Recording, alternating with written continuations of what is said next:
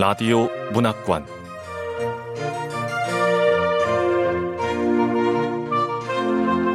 한국 단편 문학 특선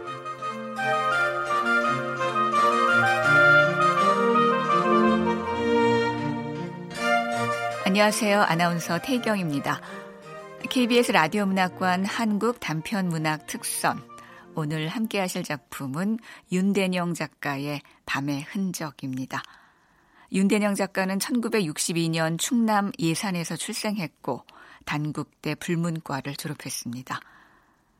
1990년 문학 사상을 통해 문단에 나온 후 활발하게 활동해 왔는데요. 소설집으로 은어 낚시 통신, 남쪽 계단을 보라 외에 많습니다. 장편 소설로 옛날 영화를 보러 갔다. 추억의 아주 먼 곳 등이 있고요. 오늘의 젊은 예술가상, 이상 문학상, 이효석 문학상, 김유정 문학상, 김준성 문학상 등을 수상했습니다. KBS 라디오 문학관 한국 단편문학 특선 윤대영 작가의 밤의 흔적 지금 시작합니다.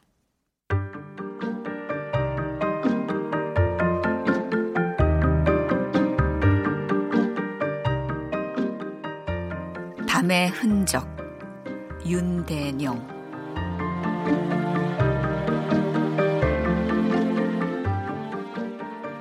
장호와 현수가 점심을 먹고 사무실로 들어왔을 때 테이블 위에 놓여 있는 전화벨이 울렸다. 다급하고 신경질적으로 들리는 벨소리였다. 마치 개가 지저대는 느낌이었다. 장호가 잠시 전화기를 노려보다 소화기를 집어들자 대뜸 거친 소리가 튀어나왔다. 60대 초반으로 짐작되는 남자였다.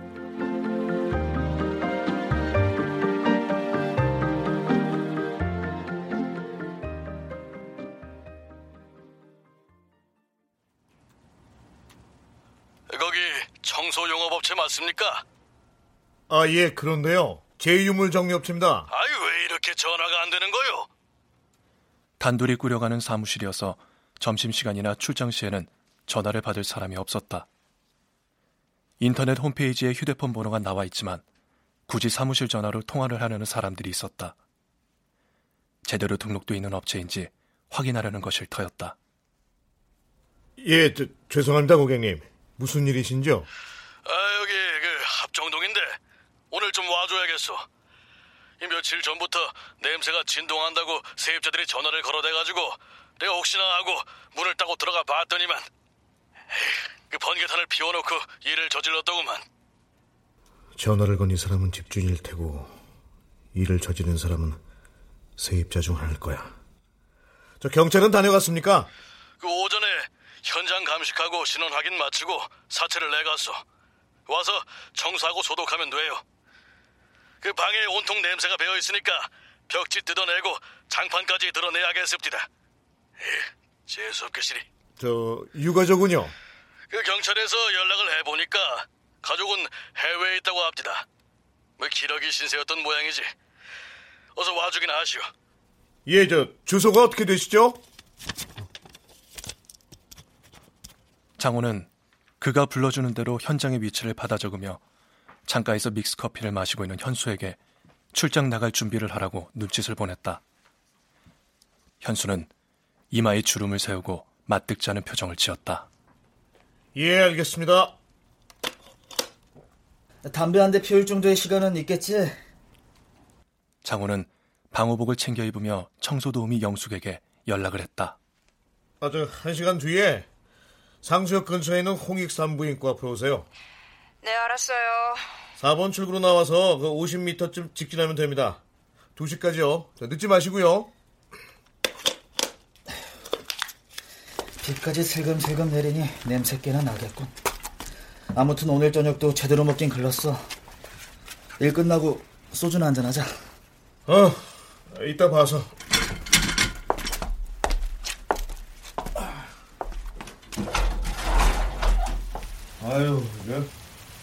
야구 눈이 섞여서 오네. 진짜 냄새 심하겠다. 저녁 먹힌 틀렸구만.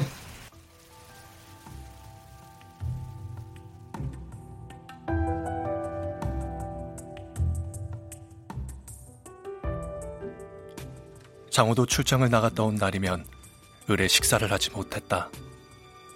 김치찜이나 절인 생선, 젓갈 냄새가 조금만 나도 아예 수저를 들지 못했다. 두 사람에 비해 영숙은 작업 중에 짜장면을 시켜 먹을 정도로 비위가 강하고 표정도 늘 무덤덤했다. 그녀는 3년 전 장우가 이 일을 처음 시작할 때부터 함께해온 파트너였다. 초등학교에 다니는 딸을 하나 둔 미혼모였다. 고등학교 동창인 현수는 지난 여름에 합류했는데 언제라도 그만둘 것처럼 굴었다. 그의 아내는 아직까지 남편이 무슨 일을 하는지조차 모르고 있었다.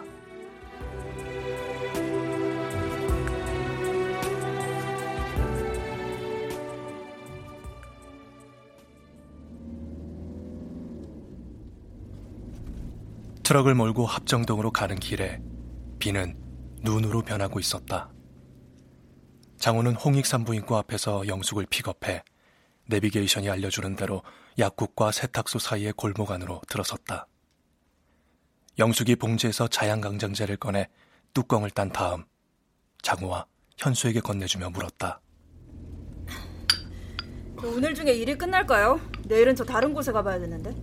현성에 가봐야 알겠지만 원룸이라니까 조금 늦더라도 끝내야 하지 않겠어요? 목적지 부근입니다. 시스템을 종료합니다. 다 왔나 보네.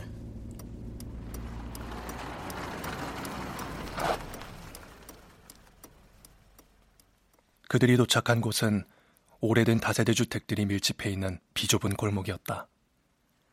집주인에게 연락을 하자 잠시 후 낡은 가죽 점퍼를 걸친 머리가 희끗한 사내가 나타나 트럭 앞에 서 있는 장호에게 다가왔다. 이 현관에서 계단 내려가가지고 왼쪽 두 번째 방 102호요. 문이 열려 있으니까 그대로 들어가면 될 거예요. 왜 이렇게 가는 거예요? 저 작업을 하기 전에 면접부터 내야 하는데요. 아이 나는 다시 내려가 보기 싫으니까 전화로 알려주시오. 그럼 일들 보시오. 아 예.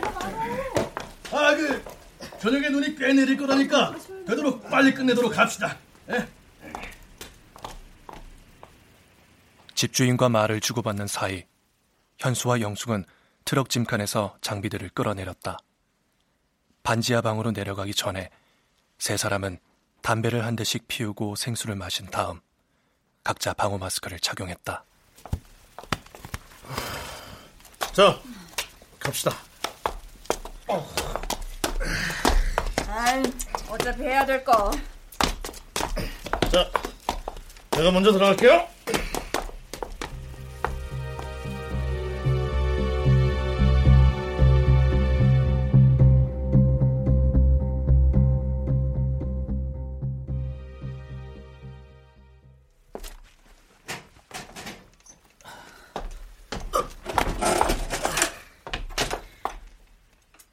백이호의 문을 열고 들어서자마자 현수는 윽 하고 받튼 소리부터 냈다.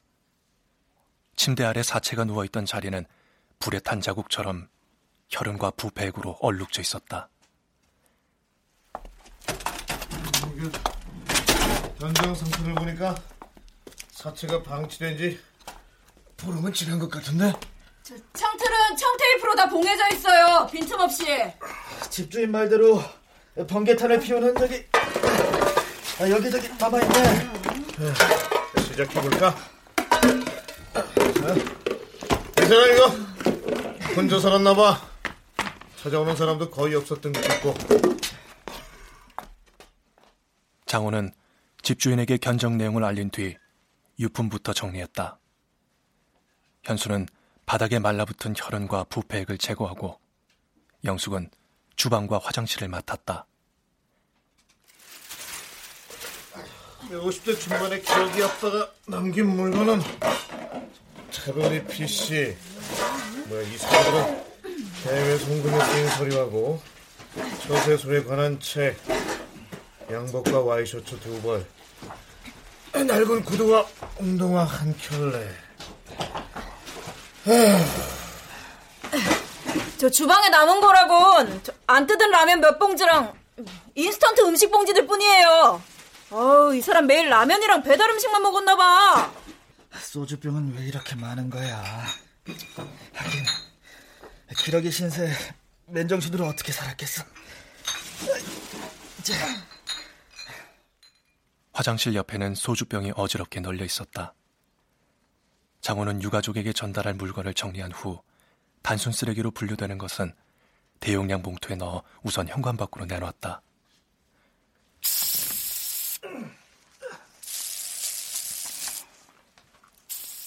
바닥에 혈흔 제거제를 살포하고 부패액이 스며든 자리에는 악취를 없애기 위해 자외선 오존으로 살균 작업을 했다.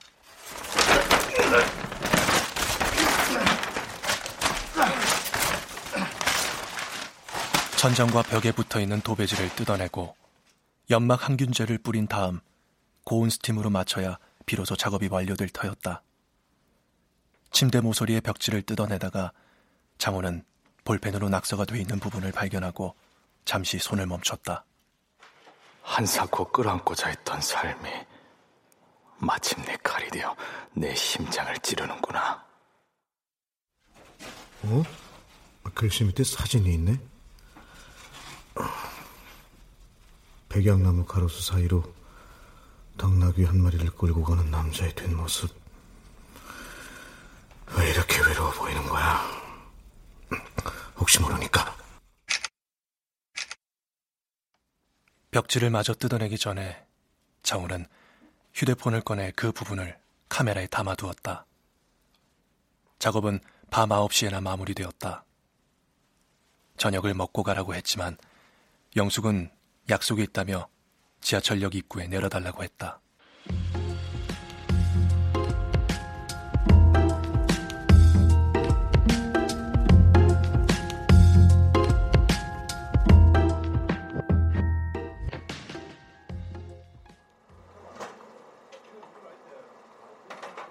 두 사람은 사무실 옆에 있는 사우나에 들렀다 나와 야식집에 마주 앉았다. 늘 그렇듯 식욕은 없었다. 젓가락으로 두부를 깨작거리던 현수가 장호에게 물었다. 오늘 그 방에 살았던 사람 가족이 외국에 있다고 했나?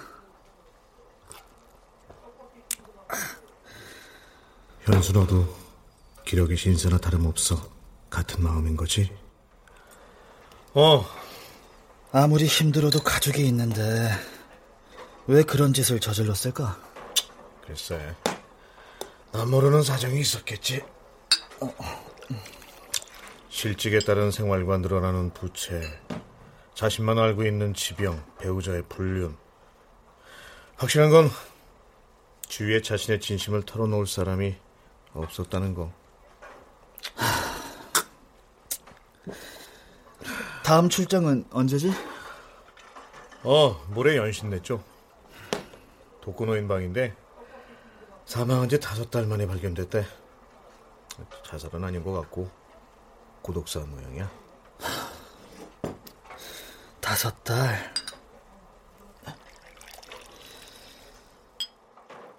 이 일을 하다 보면 흔히 접하게 되는 일이었다. 명절 때면 특히 이런 일이 잦았는데 혼자 사는 부모에게 자식이 전화를 했다가 뒤늦게 사망 사실을 알게 되는 경우였다. 장호, 넌 일 시작한 거 후회 안 해? 그런 걸 왜 해? 그땐 선택의 여지가 없었잖아.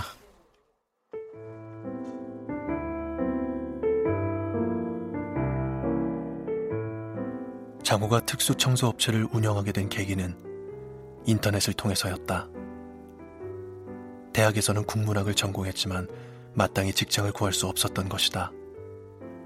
장호는 보험회사와 정수기 업체 등을 전전했으나 실적이 좋지 않아 몇 달 만에 그만두고 말았다.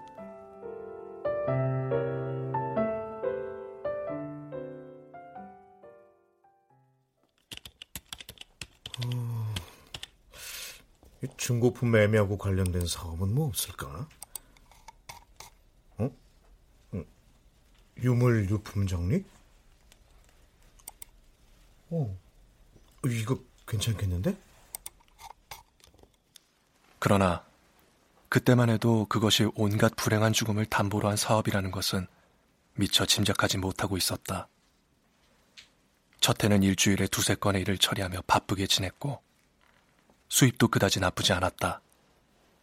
그러나 최근에는 수주 경쟁이 점점 치열해져 일도 그만큼 적어졌고 작업 단가도 낮아지는 추세였다. 이런 상황에서 현수를 받아들인 것은 당시 그의 사정이 워낙 다급했기 때문이었다. 현수 넌 일한 거 후회하지? 뭐 그렇지. 그래도 그때 너 아니었으면 나도 우리가 청소해주는 이 사람들처럼 뭔 일 났... 아, 아니다. 내 아버지가 무리하게 목욕탕만 인수하지 않았어도 커피숍도 잘 안 되기는 했어. 장우 너 찾아갔을 때는 집사람하고 애들 처가에 보내고 진짜 갈 데가 없었거든. 근데 좀 그러네. 지금은 고시원에서 생활하며 장호의 일을 거들고 있었으나 여전히 적응하지 못하는 눈치였다. 근데 말이야, 우린 죽음의 언저리를 맴돌면서 그걸 파먹고 사는 까마귀 같은 존재라는 생각이 들어. 넌 안 그래? 누군가는 해야 될 일이고 생각하기에 따라서는 장려업처럼 꼭 필요한 일이기도 하잖아. 장례업이야 그렇지만 저번 일 생각하면 그렇게만 얘기할 수도 없는 거잖아. 현수가 무엇을 두고 말하는지 장호는 금세 알아들었다.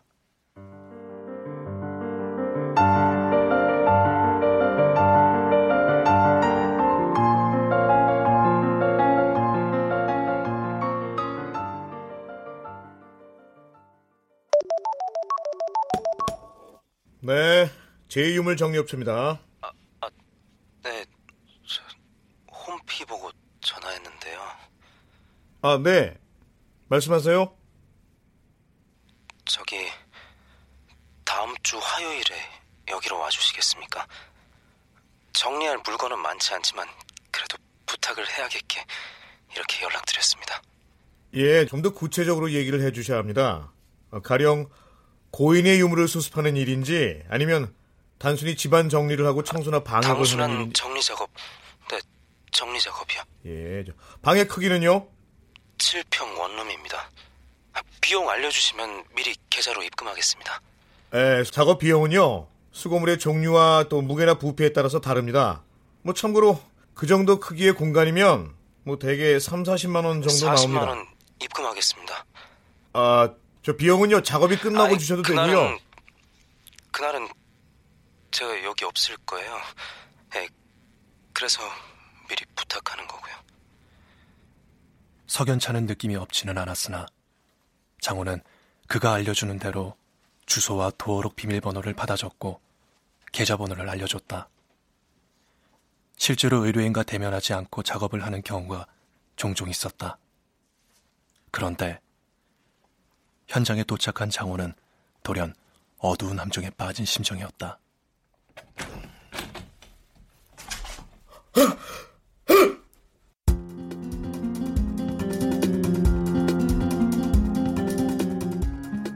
화장실 안에서 목을 매 자살한 청년의 사체를 발견했던 것이다. 이런 일이 일어날 줄은 몰랐다고 하지만 결과적으로 누군가 죽을 때까지 기다렸다가 때 맞춰 찾아온 형국이었다. 까마귀 같은 존재. 장호는 그날 처음으로 자신이 하는 일에 심각한 회의를 느꼈고 사무실 문을 닫고 한동안 밖으로 나가지 않았다.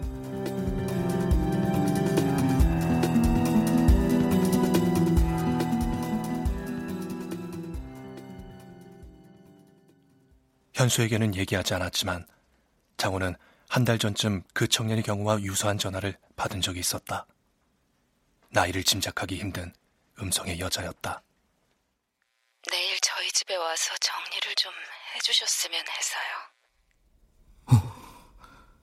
저 사람 그 청년하고 뭔가 비슷해. 저 위치가 어떻게 되시죠? 방화동입니다. 김포공항 옆. 정확한 주소를 좀 불러주시겠습니까? 메모하겠습니다. 장호는 아무래도 불길한 느낌이 들었다. 통화를 끝내고 나서 결국 경찰에게 연락을 했다. 사흘쯤 지나 그녀에게서 장호의 휴대폰으로 전화가 걸려왔다.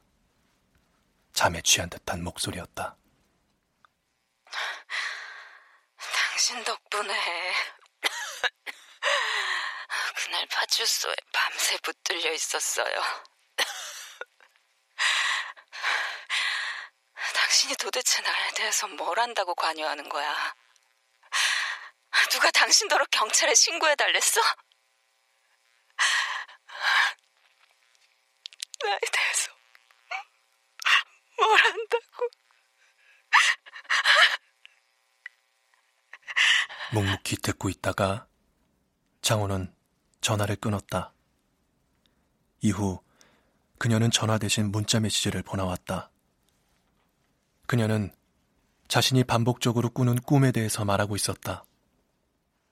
단풍이 우거진 가을의 고요한 숲입니다. 그곳에 처음 갔을 때 저는 거기에서 커다란 물고기를 한 마리 본 것 같아요. 어째서 숲속의 웅덩이에 물고기가 살고 있는 걸까요? 아마도 저는 그 물고기를 찾아 매번 그곳에 갔는지도 모르겠어요. 하지만 처음 갔을 때 보았던 그 물고기는 그 후 더 이상 볼 수 없었어요. 아무튼 매번 똑같은 꿈을 계속 꾸게 됩니다. 근데 말이에요. 그곳에서 돌아 나올 때는 늘 길을 잃어버리곤 해요. 어둑한 숲 속에서 돌아 나오는 길을 아무래도 찾을 수가 없어요. 캄캄한 미로에 갇힌 것처럼 말이에요. 혹시 아세요? 이 꿈이 무엇을 의미하는지?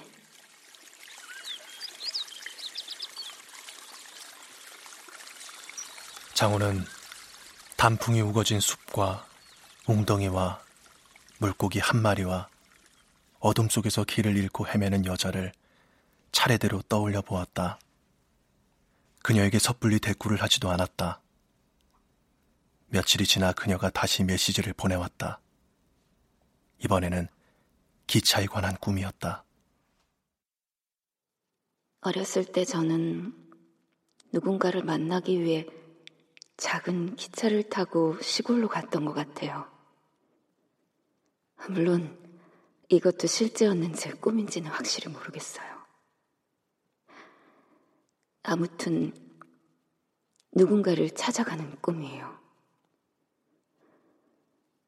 창밖으로 아름다운 풍경이 흘러가고 이윽고 저는 어떤 작은 마을의 간이역에 내리게 되죠. 근데 저는 내가 여기 왜 와 있는 거지? 의욕에 빠지곤 해요. 그럼 막연히 돌아가야겠다고 생각하죠. 그런데 막상 제가 내렸던 간이역을 찾을 수가 없어요. 네, 늘 똑같이 말이에요. 그렇게 어두워진 거리를 여기저기 헤매다가 낯선 곳인 듯 현실에서 깨어나곤 하죠.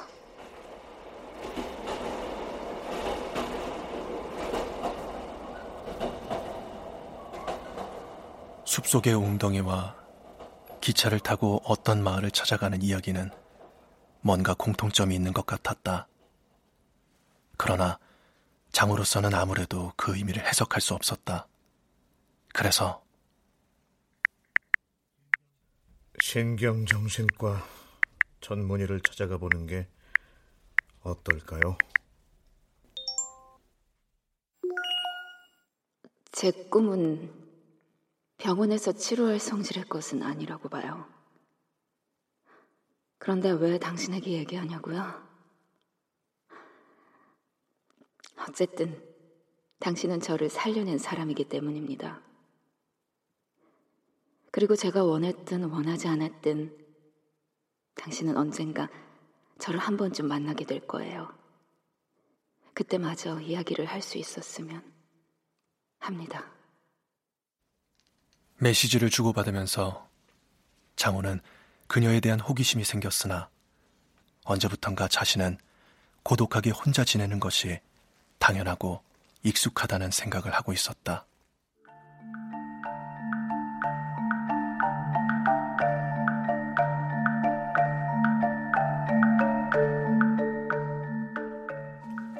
연신내 독거노인의 방은 고물상이나 벼룩시장처럼 온갖 잡동사니로 가득 차 발을 들여놓을 수 없을 지경이었다. 그 어떤 물건도 버리지 못하거나 심지어 수집까지 하는 저장강박 장애를 가진 노인이었던 모양이다.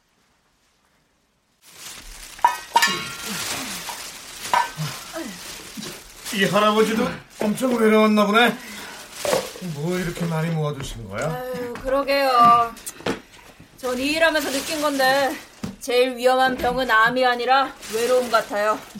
어, 맞아요.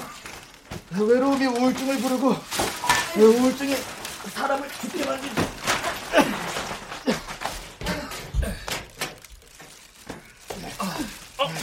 아, 냄새. 어, 어우, 토하겠다. 아, 저 육아정시죠? 아, 저 이게 저 아버님 앨범하고 통장입니다. 아, 통장은 더 없죠? 아, 우리 나가서 얘기하자. 어, 어, 냄새 때문에 못 있겠어. 어, 누나. 저 비용은 통장으로 보내드릴게요. 40대 중반의 이들 남매는 장호가 건네주는 유물을 낚아채듯 건네받고는 밖으로 나갔다. 장호야, 나 오늘은 사우나 갔다 처가 좀 갔다 올게. 애들 보고 싶구나. 집사람이 더 보고 싶은가? 그냥 가는 거지 뭐. 쓰레기도 다 버렸고 이번 주말엔 예약도 없으니까 푹 쉬다가 와. 월요일엔 출근할 거야. 장호, 넌 결혼 생각 없어? 언제까지 일을 할 수 있을까? 결혼 안 할 거냐니까 딴 소리는. 현수 네가 저번에 그랬잖아. 이 트럭에다가 생활용품 싣고 여기저기 떠돌아다니는 박물 장수가 되는 편이 낫겠다고. 뭐 너처럼 결혼하면 글도 못하겠지만 나야 자유로우니까 가능하지 않을까? 자꾸 딴 소리는. 영숙 씨 요즘 사람 생긴 것 같지? 어. 잘 됐으면 좋겠는데. 어, 나 여기 내려줘. 여기서 버스 타고 가면 돼. 아, 그래.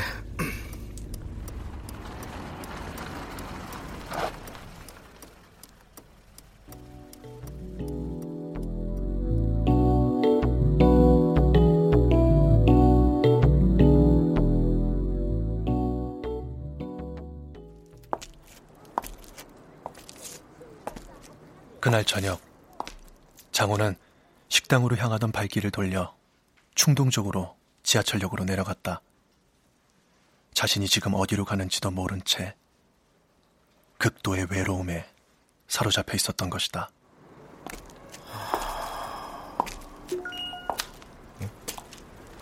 아니, 누가 문자를? 그 여자네. 자살하려던 그 여자. 제가 꿈에서 늘 보았던 그 숲속의 웅덩이입니다. 사진도 한 장 첨부돼 있잖아. 문자 아래 사진이 한 장 첨부돼 있었는데 눈여겨보니 그것은 분명 숲속의 웅덩이였다. 그녀에게서 다시 메시지가 도착했다. 저는 지금 당산 사무실 근처에 있는 중국 음식점에 앉아 있습니다. 혹시 만날 수 있을까 해서요. 랑락이라는 중국집. 지금이 8시 40분. 그 중국집은 10시에는 문을 닫는데 다시 타야 돼. 저 기사님, 당산사거리 갑시다. 장호는 역시 충동적으로 지나던 택시에 올라탔다.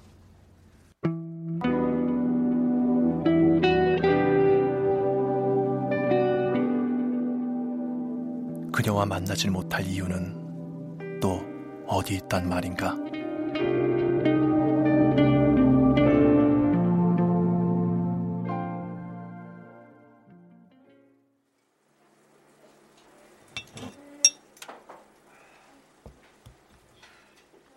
그녀는 여럿이 합석할 수 있는 원탁 테이블을 혼자 차지하고 앉아 아직 손을 댄 흔적이 보이지 않는 양장피를 장식물처럼 앞에 두고 맥주를 마시고 있었다. 짙은 화장을 한 얼굴에 검은 빛이 스민 빨간 벨벳 원피스 차림이었고 까만 뿔테 안경을 쓰고 있었다. 왼쪽 귀 옆에 하얀 꽃무늬의 머리핀을 꽂은 게 보였다. 어림잡아 30대 중반쯤처럼 보였다. 머리에 꽂은 저건 누가 돌아가셨다는 얘긴데. 오셨군요. 당신은 뭐라고 불러야 할까요? 스위퍼? 혹은 가드맨이라고 부르죠. 짐작했던 모습과 신기할 정도로 똑같네요. 네? 아니에요. 그냥 제가 상상했던 것과 닮았다고요. 어쨌든 살아 있으시니 다행입니다. 그런가요? 뭐 그렇다면 그런 거겠죠. 어느 쪽이 됐든 저로서는 별 차이가 없으니까요.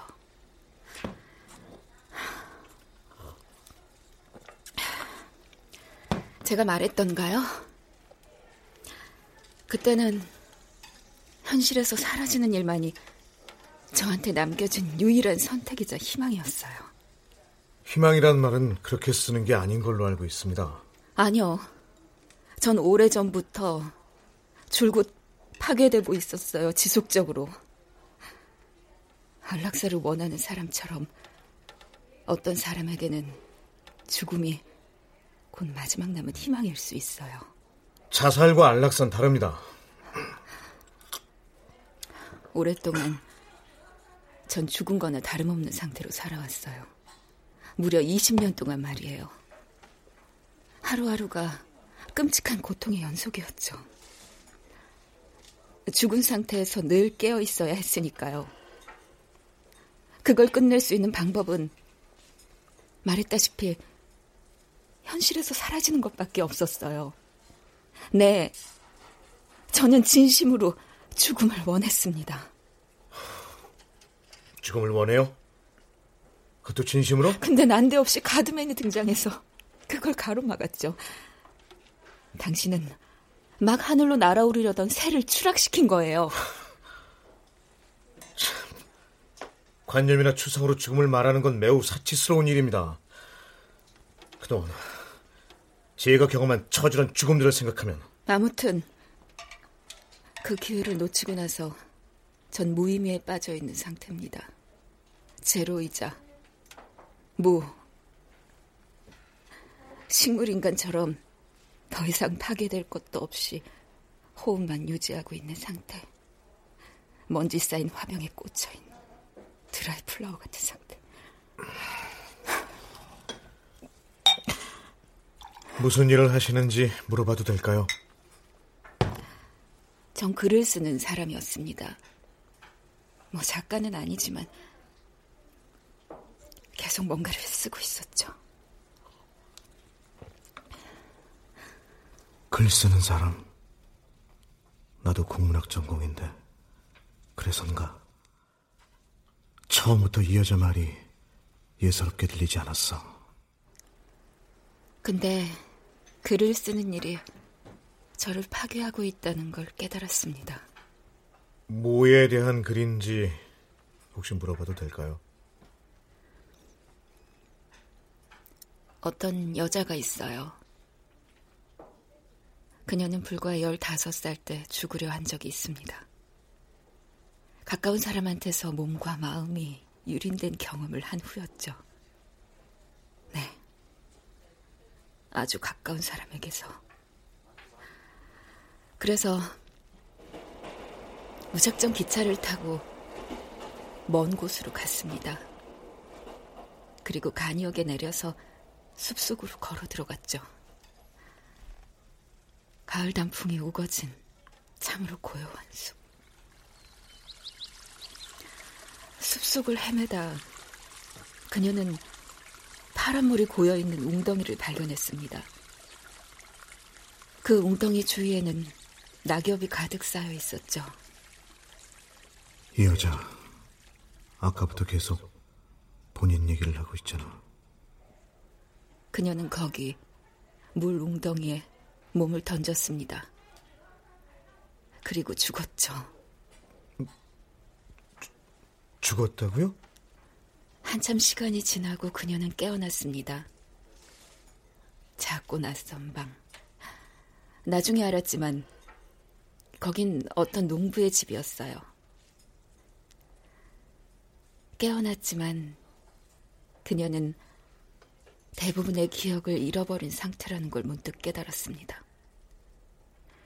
그 후엔 그 농부의 집에서 그들 부부의 딸로 성장했고요. 스무 살이 될 때까지 그녀는 그들이 키우는 농작물처럼 무심하고 건강하게 클 수 있었어요. 하지만 스무 살이 되고 그 집을 떠나게 되면서 그녀는 방황하기 시작했습니다. 아주 심하게. 자신이 누구라는 걸 몰랐으니까요. 그대로는 삶을 지속하기가 힘들었죠. 그래서 어떻게 됐나요? 다니던 학교를 그만두고 여기저기 떠돌며 살았어요. 카페, 식당, 백화점, 화장품 매장.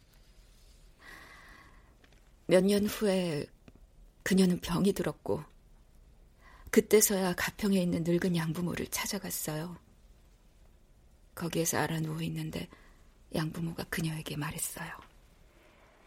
더 이상 방황하지 말고 이제부터는 글을 한번 써봐. 너가 살려면 네 안에 있는 것들을 글로 풀어내야 돼. 두 분은 얼마 전에 나란히 세상을 떠났습니다. 양부모님께서는 세상을 떠나기 전에 저를 최초로 발견했던 장소, 그러니까 숲속의 웅덩이를 찍은 사진을 보내준 거죠. 제가 아까 보내드린 그 사진이에요. 거기엔 아마도 어떤 뜻이 담겨 있을 거라고 생각합니다만. 암리타. 네? 지금 뭐라고? 암리타. 생명의 물이라는 뜻입니다. 인도 신화에 나오는. 아, 생명의 물. 암리타. 숲속의 그 웅덩이 말입니다. 아마도 양부모님이 전하려고 했던 뜻은 이거 아니었을까요? 지금부터 그 숲속의 웅덩이를 오래 그리고 계속 들여다보면 어느 순간 거기에 너의 모습이 뚜렷이 떠오를 거야. 네. 양부모님도 이걸 원하고 계실 겁니다. 네. 오늘 당신과 만날 수 있어서 다행이에요. 저와 얘기 나눠줘서 고맙습니다.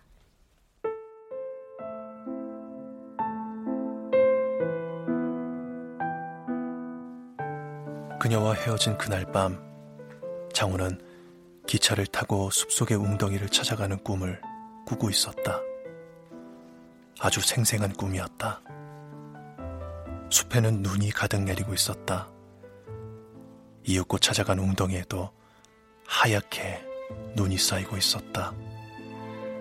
그는 숲속에서 길을 잃고 헤매다 온몸에 식은땀을 흘리며 새벽에 불현듯 깨어났다.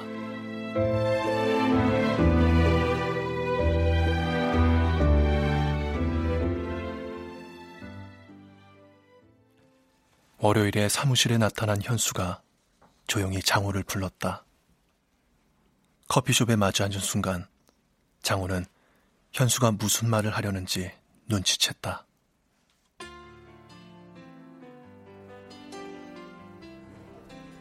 장호야, 나 이제 일 그만두려고. 대책은 있고? 일단은 작은아버지 감농사 거들면서 새로운 일 찾아보려고. 그래, 잘 됐으면 좋겠다. 사람 구할 때까지는 일할게. 고마운데 나도 내일 작업만 마치고 당분간 좀 쉴 거야. 왜? 회사 그만두게? 아니, 확실한 건 모르겠고 일단 좀 쉬고 싶어. 그래, 그것도 필요하지 뭐. 죽은 사람 뒤치다거리 하다가 산 사람 말라 죽게 생겼으니까. 말라 죽는다는 표현은 좀 틀린가? 그냥 상막하고 사라지는 느낌. 내일 오피스텔 정리 작업할 거야. 어, 혹시 또 고독사 뒷정리야? 아니, 이번엔 애완동물 사체 수술. 마지막으로 까마귀가 되는 건가? 아, 아 아니 아니다. 까마귀는 아닌데. 아, 미안. 틀린 말도 아니지.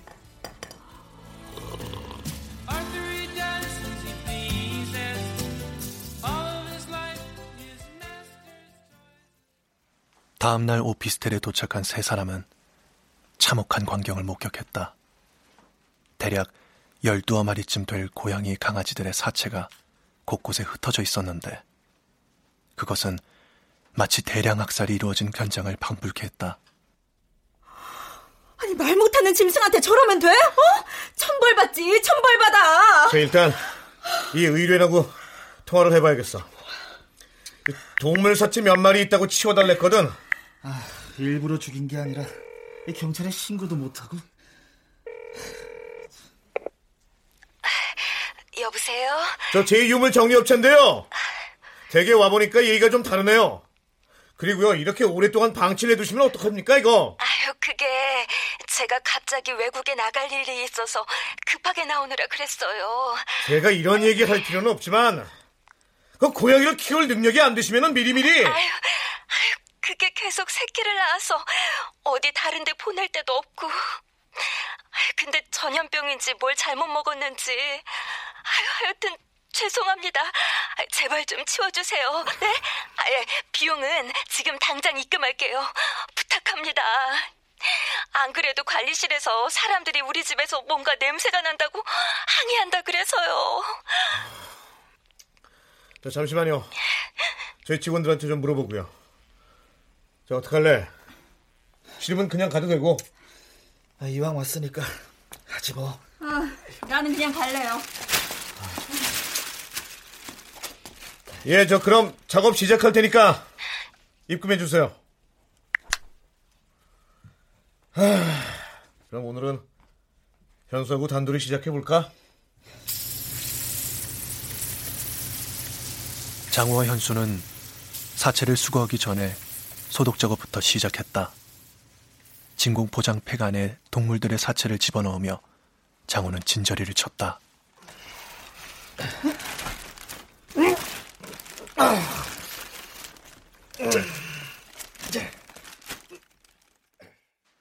몇 번이나 속에서 신물이 입으로 넘어왔다. 현수는 여느 날과 달리 묵묵히 작업을 했다. 오후 6시에 장우와 현수는 일찌감치 그날 작업을 마쳤다. 두 사람은 여느 날처럼 사우나에 들렀다 나와 야식집에서 술을 마셨다. 나 가봐야 되겠다. 넌 안 가? 어, 난 한 잔 더 하고 갈게. 현수야, 수고했어. 아니야. 장호야. 응? 나 죽고 싶을 때 내 손 잡아줘서 고마웠어. 진심이야. 나 간다. 어?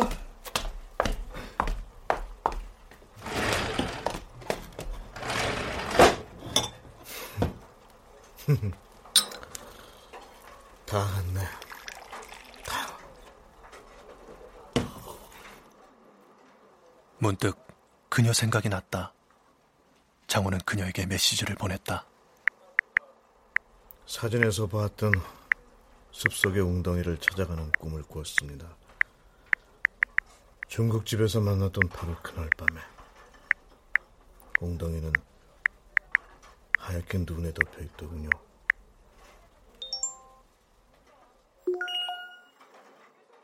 아, 그랬군요. 저 지금 조금 많이 놀란 상태예요.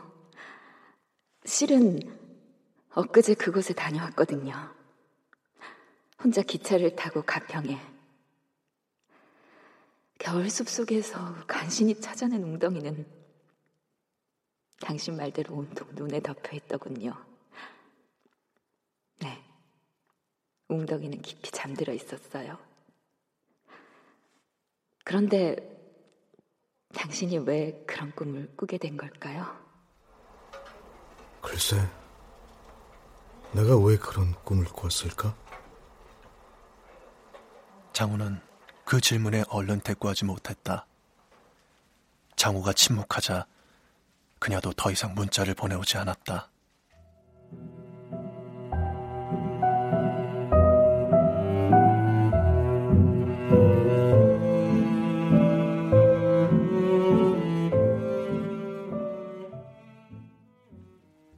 현수가 지방으로 떠난 뒤 장우는 당분간 사무실 문을 닫기로 했다. 그리고 차를 몰고 서울을 벗어났다.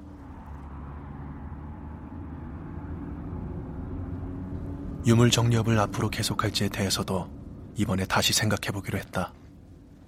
무코에 도착한 장우는 항구 모텔에 방을 잡아놓고 나와 방파제를 거닐다 그제야 하늘에 커다란 달이 있음을 발견했다.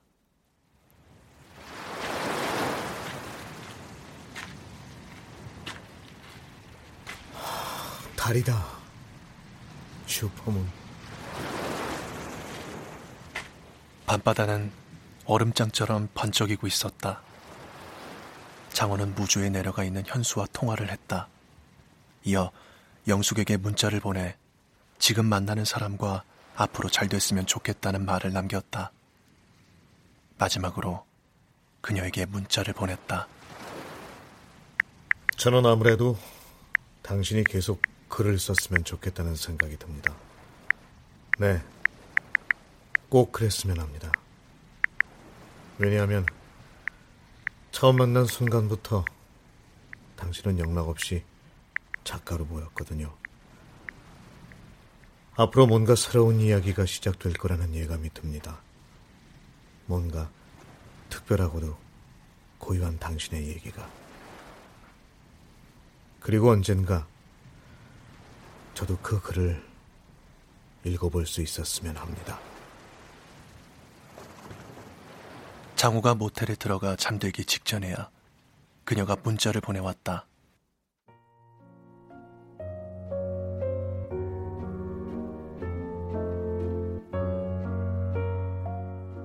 창밖엔 여전히 커다란 달이 위협적으로 떠 있었다. 장우는 마치 달 속에 누워 있는 느낌이었다. 네. 저도 이제 알고 있어요. 압니다. 생명의 물.